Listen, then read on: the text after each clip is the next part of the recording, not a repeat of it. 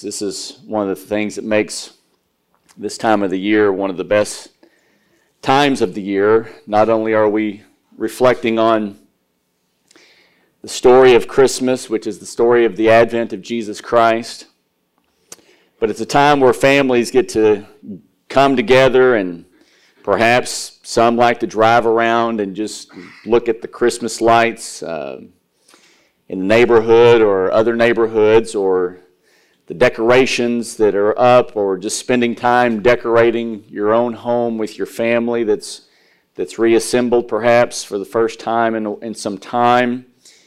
It's a time when uh, church families and families as well sing the christmas carols get to reconnect with friends family uh, the sending of the cards seeing how families have grown your own family etc and a time of giving and receiving gifts from loved ones. I don't know about you, but when I think back on my childhood memories, I think that some of the most uh, precious and fondest memories that I have uh, are centered around Christmas. Um, the excitement of, I was reflecting with some of my some in my family of how back in the day I used to do things um, to try to stay up, you know, late, go to bed, mom will go to bed, then I can sneak back out and watch some cookies and milk being drunk. These kinds of things. And just the, the excitement that, that is in the season, that's in that season, that's in the air. There's just something really unique about it. And, um, and I hope that you all this morning as you think about the advent of Christ and why we celebrate it and all the things that surround that as well. I hope that you can remember these, these precious memories and those amazing feelings and, and just seeing the sparkle in the, the eyes of children as they just look at a, a present that's wrapped underneath the tree that has their name on it. You know, when you're young, it doesn't matter if the present costs $5 or perhaps $50 or more. It's just the fact that there's a present under the tree that's got your name on it. That's just such, there's an exhilaration to that. And, uh, and most parents have also learned along the way that uh, the bigger the box, the better. Because oftentimes, as they rip through, they throw this, oh, yeah, great. And then the box becomes like the coolest toy ever in which a child can play. And so, in my short 53 years of existence, I've uh, been able to be on kind of both sides of that, of both the receiving and the giving of gifts, and the very emotional and powerful experience that that is. And so, it's no surprise that the Bible tells us that God the Father, when giving the greatest gift of all, that he did so from a heart of love. I mean, all of, I think all of us probably know uh, the, the John 3.16 passage uh, by memory, by rote probably. Says that for God so loved. loved.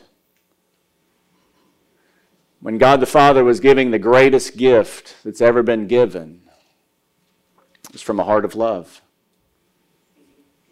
For God so loved the world that he gave his only begotten Son, that whosoever would believe in him might not perish but have life and have life everlasting. Isn't that great? Just try to imagine, if you can, it's difficult, I understand, but try to imagine the, um, you know, God the Father looking at you, his child, and from eternity past, as he's thinking of giving the greatest gift of eternal life in the person of his son, Jesus Christ. The joy, the excitement that he would have as he looked at those who would become the children of God, those whom he would be redeeming and saving from a world of lost sinners to make his very own.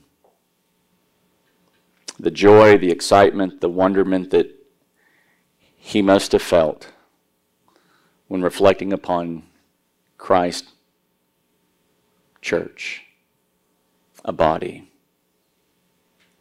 And then giving the gift of Jesus, the gift of the gospel for that body.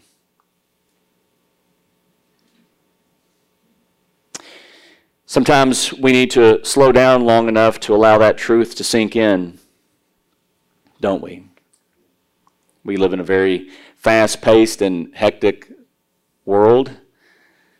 And slowing down enough to allow that truth to sink in is sometimes very difficult to remember that there was a babe who was born in Bethlehem for this very reason, and that this is the reason for this season.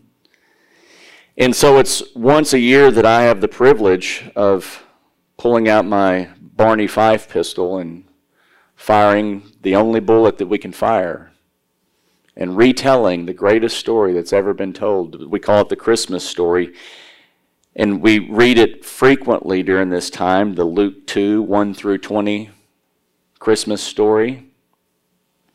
But I think it's good for us to slow down and to reflect upon some of these amazing truths that are embedded in this story because it's not just a story that we kind of read to get past, it's a story we need to read and to reflect upon and to allow the truths of what we see in this passage that we're very familiar with to take some root within our hearts, within our soul, to remember the deep realities of the love of God for those whom He has called to be His own. A simple outline that I'm going to have us look at this morning is number one, a historical setting in the first three verses. We see uh, that Jesus was born at just the right time in history. Secondly, uh, a journey to David's city, that Jesus was born to the right family. Thirdly, the humble birth, verses 6 and 7. And then, as a result of that, number four, that heaven and earth rejoice, verses 8 through 20. So, if you have your copy of God's Word, you can open up to Luke chapter 2. Let's take a look at the first three verses here together. It says, Now, in those days, a decree went out from Caesar Augustus that a census be taken of all the inhabited earth. This was the first census taken while Quirinius was governor of Syria. And everyone was on his way to register for the census, each to his own city. So, historically, we learn from verse 1 that Caesar Augustus was the Roman emperor while Christ was born. And historically, we know that Augustus ruled from around 27 BC to around 14 AD. And it was this same Augustus who decreed, as we see here in verse 1, that a census be taken of all the inhabited earth, as it says, meaning the entire Roman Empire and all the countries that were under Rome's dominion. He wanted an accounting of every person living under his dominion, under the Roman Empire. In verse 3 tells us everyone within the Roman system of rule was on their way to register for the census. And then it says at the very end of verse 3 each to his own city. So try to imagine, just try to, from a bird's eye view, you're, you're flying over um, at this time in world history in a 747, which obviously did not exist, but you're in a bird's eye view. Try to imagine the mass of humanity that is in movement for the very purpose of taking this census. All because the emperor wanted it. Pretty astounding when you think about that. Can you kind of see that in your mind's eye? You get up high, you look down, you see all these people moving, each to his own city because the emperor is a very powerful man. Yet, one of the things we know from the Word of God, from the book of Proverbs, is that the king's heart is like channels of water in the hand of the Lord. And it's the Lord, He, who turns it, the king's heart, wherever He, the Lord, wishes. So this proverb lets us know that every king say maybe Caesar Augustus, perhaps, or president or emperor or chancellor of any place in the world. We've been seeing this in the book of Daniel as we're studying that currently. That the most powerful people who make such decisions like this have hearts that can be turned to do the things that the Lord desires by the hand of the Lord, to follow the sovereign decree of the Lord, our Heavenly Father, who uses the mass of humanity and this planet to accomplish His will, to turn events to work out according to His story. His story.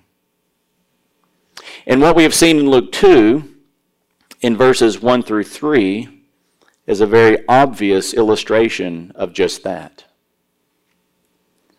Luke portrays Augustus as the unknowing agent of God, whose decree leads to the fulfillment of the promised rise of a special ruler from Bethlehem. In Micah 5 2, it says, Bethlehem of Ephrathah, you are small among the clans of Judah. One will come from you to be ruler over Israel for me. His origin is from antiquity, from eternity. So, in order to get Joseph and Mary to Bethlehem so that Micah 5 2 would be fulfilled, and Christ would go forth from that town, God moved an entire empire through Caesar Augustus to make that happen. I think it's important that sometimes we slow down long enough to think about that and to let that sink in. How about you? This is the God that we serve. Our God rules and reigns from heaven, and he turns hearts of kings like channels of water in his hand to do his bidding whatsoever he's pleased to do. And we just thought Augustus was kind of a, a grumpy emperor who wanted, you know, just to have a head count. It's probably how history might see that. God had other plans indeed. Now notice, notice how Luke's attention narrows here from all the families and all the people to one family. Notice verse 4 and 5. Joseph also went up from Galilee, from the city of Nazareth to Judea, to the city of David, which is called Bethlehem, because he was of the house and family of David, in order to register along with Mary, who was engaged to him and was with child. The journey from Nazareth to Bethlehem is approximately 90 miles, and in their going to Bethlehem, we could slow down a, a bit and talk about how Joseph and Mary were being obedient to this Roman government, to an ungodly government we could have that conversation and make the connection that sometimes obedience, even to an evil system, an evil government, is oftentimes necessary to bring about God's will on earth as it is in heaven. We might could slow down enough to consider that. It might have room for pondering these days. But the focus of 2 4 is clearly the, the Davidic connection. And we see that both Joseph and Mary are of the house of David, and in that they both go to Bethlehem to register. So, what's clear is that it's the Davidic and thus the regal, the royal, kingly connections of Jesus which are being stressed here by Luke. When we look back in Luke to chapter 1, verses 31 through 33. Let me read this for us. It says, And behold, you will conceive in your womb and bear a son, and you shall name him Jesus. He will be great and will be called the Son of the Most High. And the Lord God will give him the throne of his father David. Here we see the angelic pronouncement over Mary of the reality that the one who will be born of her has a regal connection, a royal kingly connection to the house and family of David. The Lord God will give him the throne of his father David. And he will reign over the house of Jacob forever, and his kingdom will have no end. Now, we see this in 2 Samuel 7 where God established his covenant with David through the prophet Nathan. And in verse 16, God promised this to David. He said to David, Your house and your kingdom will endure before me forever. Your throne will be established forever. And it was said of the one who is to be born of Mary that he would reign over the house of Jacob forever. His kingdom will have no end. So Luke is clearly wanting to make the connection and show that Jesus Christ is of the lineage of David. Now, while this covenant that God made with David did not have a guarantee of, un, of, of an uninterrupted rule by David's family, we know that that did happen with the Babylonian exile. There was an interruption in this Davidic line of rule, and even to this day in Israel, there has not been a king reigning over them. However, it did promise the right to rule would always remain with David, his family, and his dynasty. And Luke is showing that Jesus Christ is of the lineage of David and is the ultimate fulfillment of God's promise to David. After Christ's death, burial, there was a resurrection. And Jesus, it says, presented himself alive to his apostles, appearing to them for a period of over 40 days.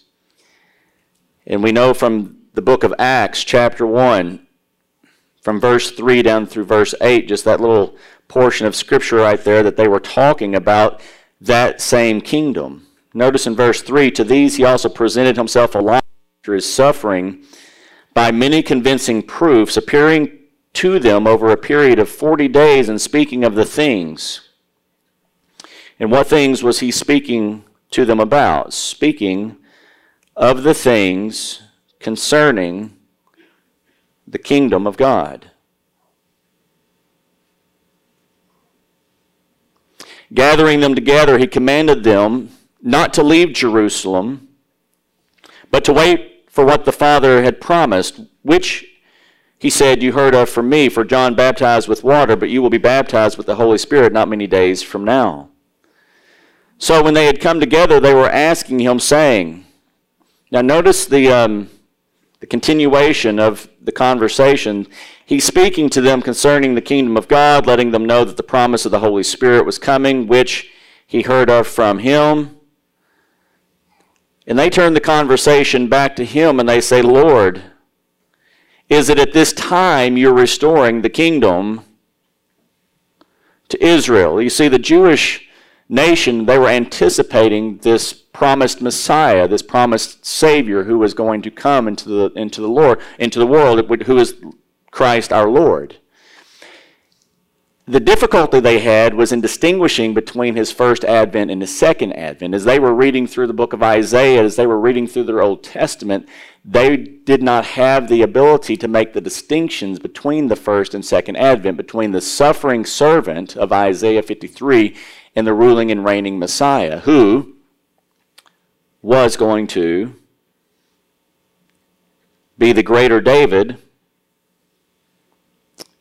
who would have a throne that would be established forever, just like the angels told Mary that the son that she was going to give birth to would reign over the house and the throne of his father David and would have a kingdom that would have no end.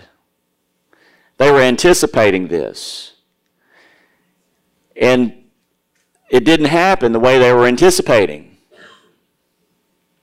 They thought in Christ's first advent was going to be the reestablishment of that Davidic kingdom. It took them some time to get over that. It took them some time to realize as Jesus kept re- re- relating to them, I'm going to be handed over. I'm going to have to suffer and die at the hands of the Romans, I'm going to be crucified, but I'm going to rise again. It took them some time to get to that place. And so after he rose, he presented himself alive after his sufferings.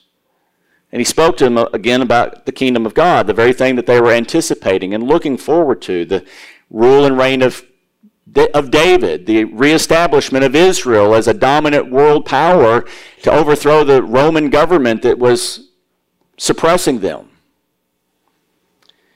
He says, Look, you need to focus more on what I've promised, which is the coming Holy Spirit. They turn their questioning back to him. Is it, is, is it, Lord, at this time? Are you restoring the kingdom now?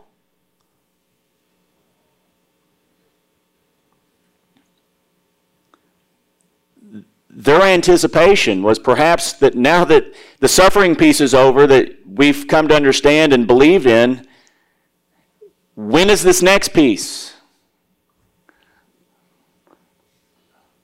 The kingdom, the reemergence of the nation of Israel, ruling, Messiah ruling from the throne of David, is that now?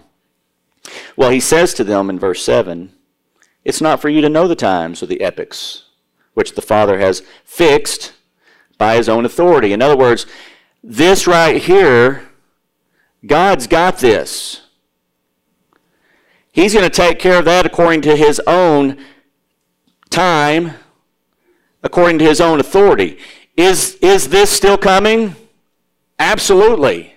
This is going to happen. This is coming. But right now, that's not the time. And, and you don't need to concern yourself with that time. But remember what I was telling you about? I'm going to fulfill the promised Holy Spirit. But when you, you will receive power when the Holy Spirit has come upon you, and you shall be my witnesses. Jesus is saying, This is what I want you focused on right here. This up here, the time of the restoring of the kingdom back to Israel, that's going to happen. But in the meantime, until that happens, until the Father's good pleasure is, is allowing that to happen, you need to be focused on being my witnesses.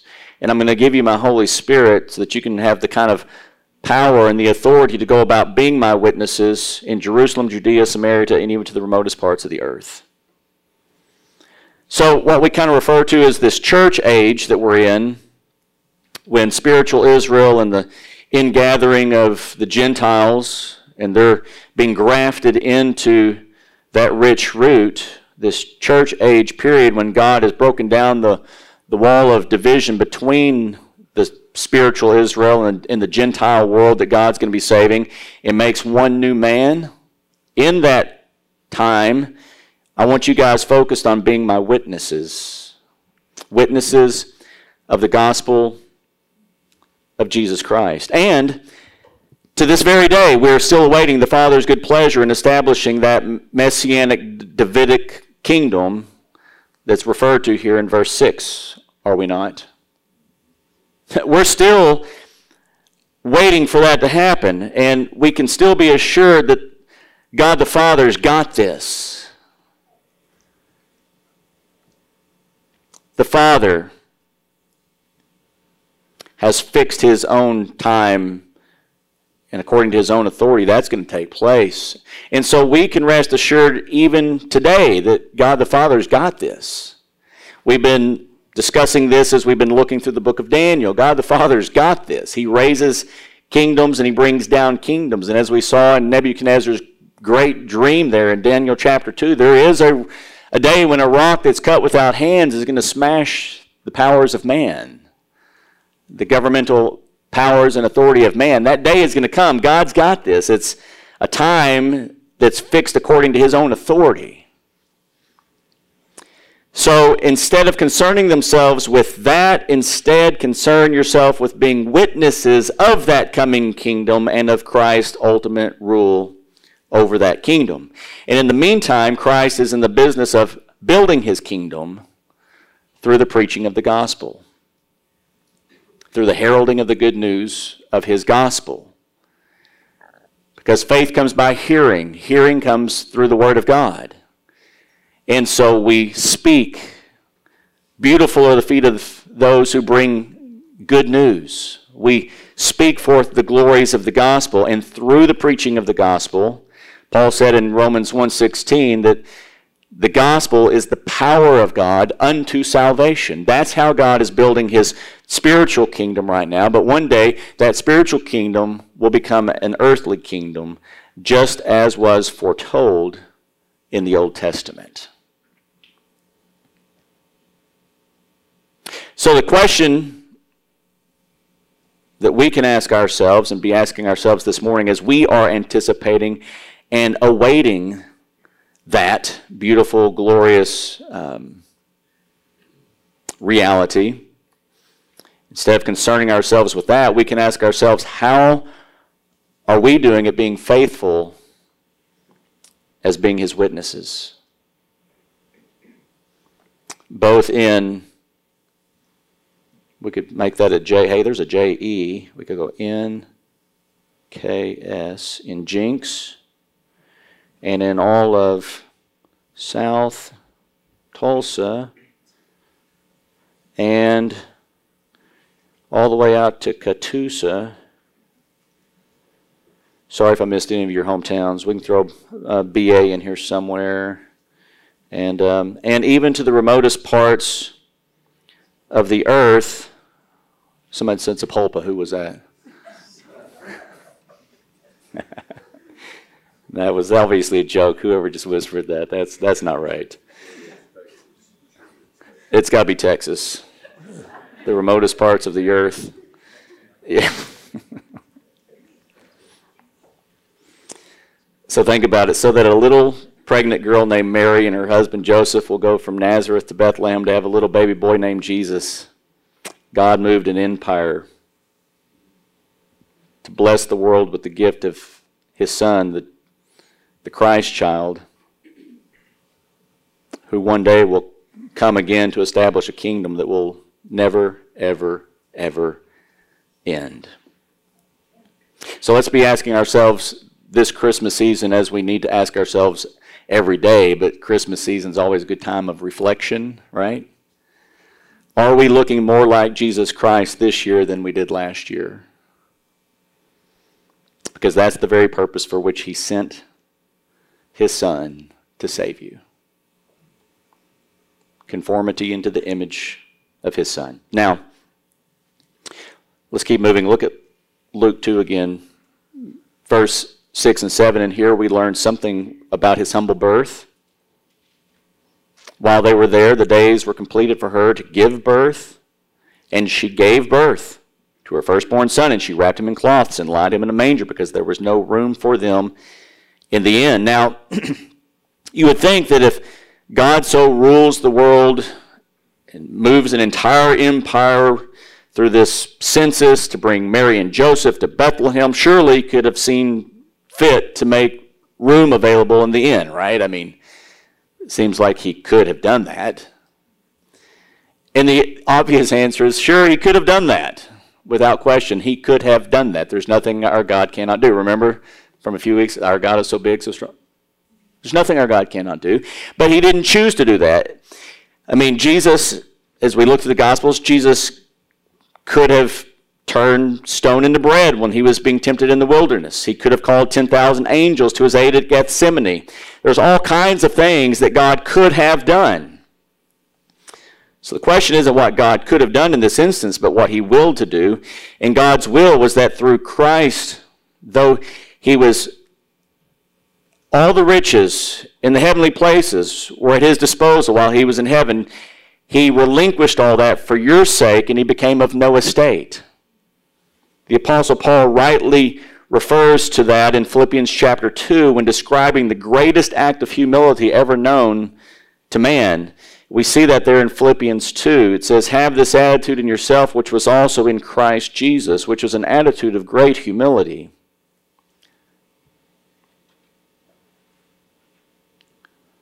Who, although he existed in the form of God, did not regard equality with God a thing to be grasped, but emptied himself, taking the form of a bondservant and being made in the likeness of men, being found in appearance as a man, he humbled himself by becoming obedient to the point of death, even death on a cross. This is what God willed to do. Making the very Son of God the sin cursed sacrifice for all who would repent of their sins and turn to Him by faith and bringing Him to such a lowly place and having Him put to death, even death upon a cross, brings a great deal of humility in those who repent of their sins, turn from their sins, and turn to Him and cry out to Him as God's only means of salvation.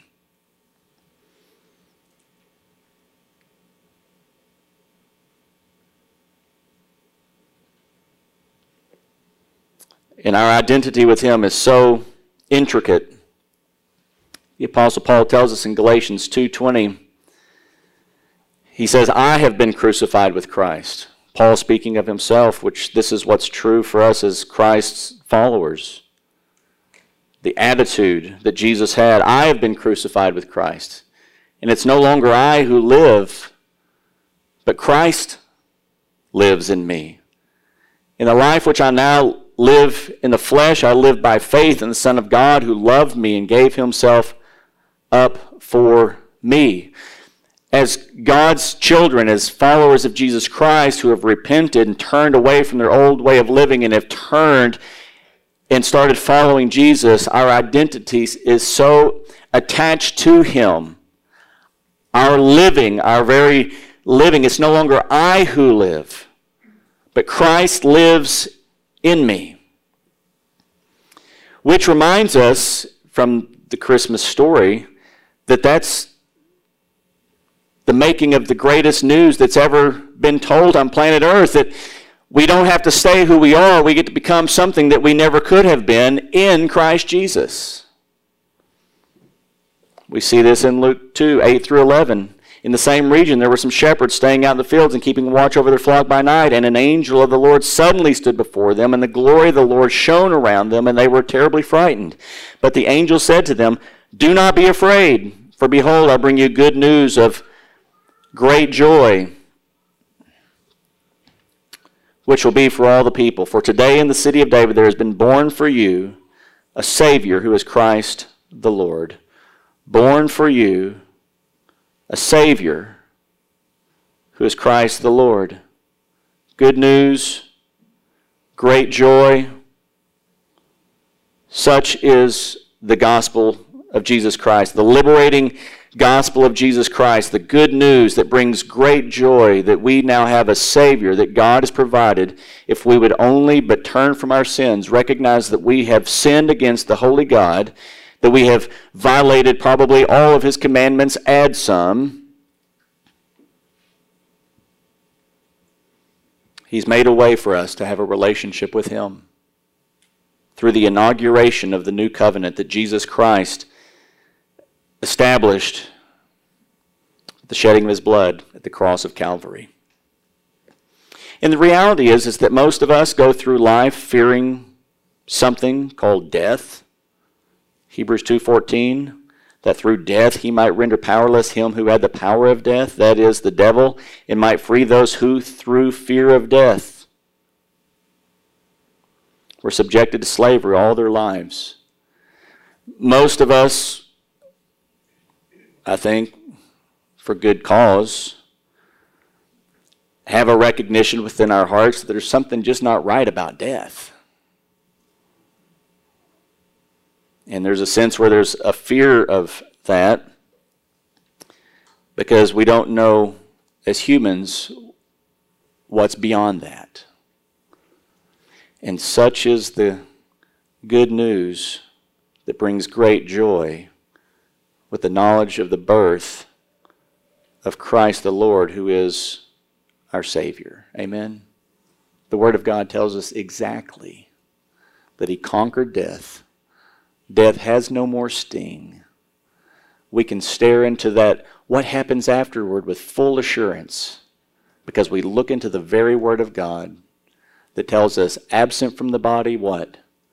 Present with the Lord. And such are the thoughts that accompany the children of God. Good news. Oh, what great joy.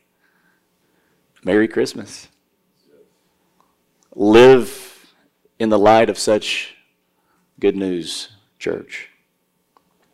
Remind yourself this Christmas that Christ is your all in all. He is your joy. He is your peace. He is your great good news. And how do we know this? Well, look at verses 12 through 14.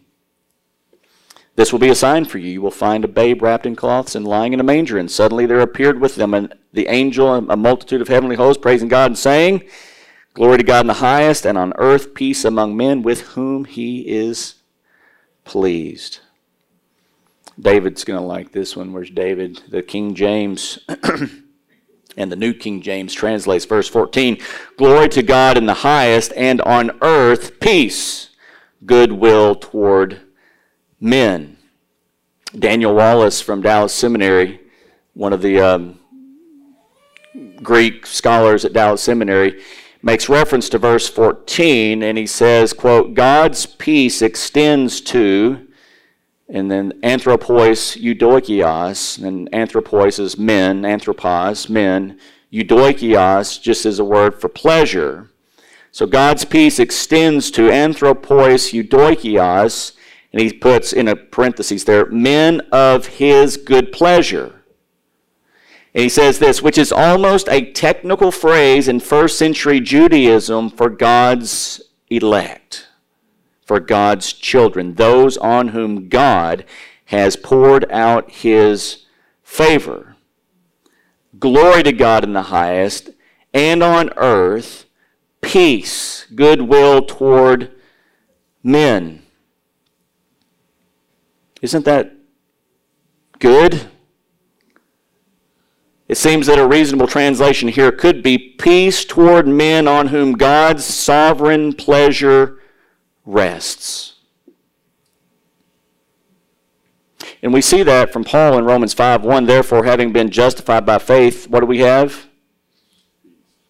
We have peace with God through our Lord Jesus Christ. Peace toward men on whom God's sovereign pleasure rests. The idea here is that God, through the person of Jesus Christ, is bringing peace between himself and a fallen sinful humanity, and specifically with those on whom his sovereign pleasure rests. And this is why we preach the gospel. And this is why when we preach the gospel, we say, Whosoever will come, come. Because we're not God. If you sit and you think to yourself, does, does God know all things, the beginning from the end, everything? Does he know on whom his good pleasure and sovereign pleasures rest? I think the answer would be an obvious yes. But as I stand here today, Ben Averett doesn't know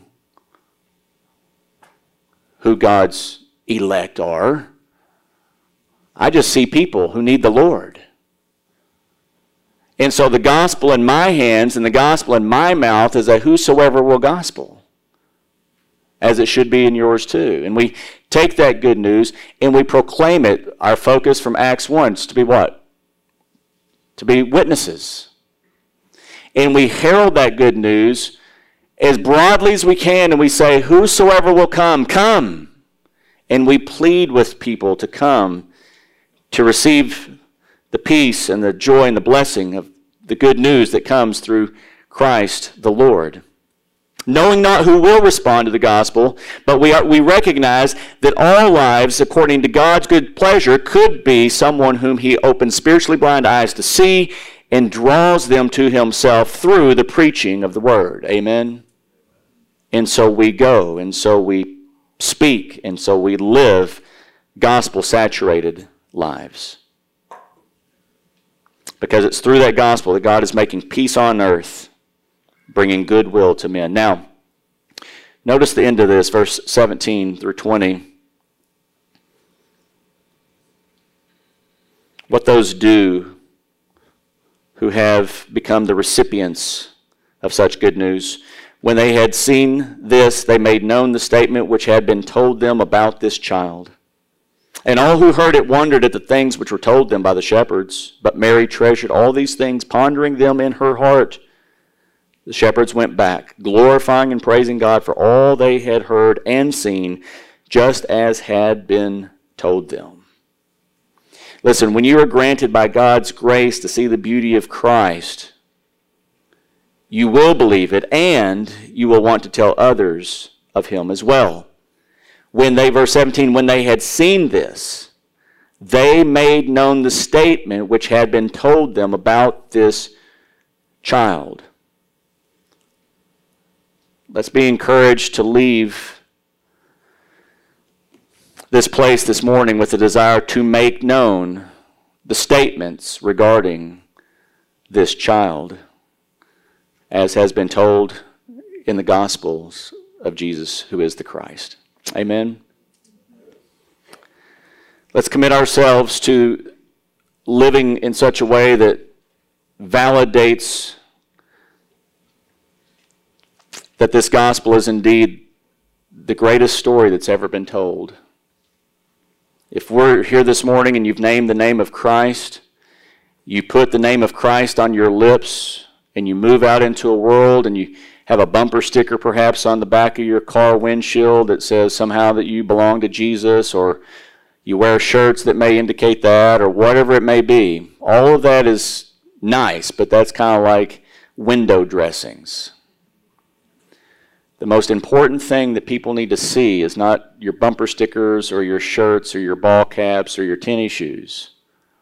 What they just need to see is they need to see a life transformed by the power of God. That, that when God's gospel intersected your life, it changed you for time and eternity, for the good. I can remember when I was living in Pittsburgh, Pennsylvania, right out of seminary, I took a my first pastoral work there at a larger Bible church in Pittsburgh. And so the family would travel up to see us on occasion. And on one set occasion, my, my nana, my, my mother's mom, was able to come on the trip. And um, went, she went to church. And it was a Sunday that the senior pastor was gone, so I got to preach. And then we went, in Pittsburgh, of all places, we went to the Texas Roadhouse for steak. And so we're sitting there, and my nana was sitting across from me, just directly across from me on the table, and she was just staring at me, and she wasn't saying anything at all, which wasn't normal for her. And um, and then she broke her silence, and she says, the, "These were the words she said. I'll never forget this." She says, "Benjamin, is that you?" Benjamin, is that you? I was like, uh, yeah. Yeah, it's me. And I got to reflecting on it in a little conversation there. You see, she grew up knowing Benjamin. She knew the Benjamin who went through elementary school and junior high school and high school who didn't love the Lord. She knew of all the trouble Benjamin got into. And she was looking at it a young man now, and she was thinking, is this the same young man that I watched grow up my his entire life? Something's different about this guy. Is that you? I was got to yes, it's me, but it's not the me you always knew me to be. My life got intersected by the gospel of Jesus Christ, and it got changed for the good. We need to live in such a way that we let our light shine, that the world may know who we belong to. Amen? Let's do that this Christmas season. Let's leave with a desire that when we come back next year and I say to you next year, do you look more like Jesus this year than you did last year? And now we don't do that in order to earn anything, right? Let's get that straight. We're not doing that to earn anything. You're not earning more favor with God. You can't earn heaven. Let's make no mistakes about that but from a heart of love. Just like God the Father so loved the world he gave, from a heart of love from the child of God, looking up to a father and saying, Thank you for this free gift. You've rescued me from a domain of sin and darkness, and you freely placed me in the, in the kingdom of your dear Son. So, from hearts of love, from hearts that are so grateful that we're no longer hell bound and have to sin because that was our nature, from said hearts of love Let's seek to be more transformed into the character of Jesus Christ with each passing day, church. Amen? That's what we do. Let's do that. And if you're here this morning and you know not Jesus as Lord like this, perhaps some of the things I've been speaking about this morning seem a little bit unfamiliar to you. I would love to talk to you about that. Uh, just find me after service down here. I may be out in the back. But if you sense in your heart that, that God is even drawing you to Himself, let's talk about that. Today would be a great day of coming to saving faith in his son Jesus Christ, the greatest gift ever given. Let's pray.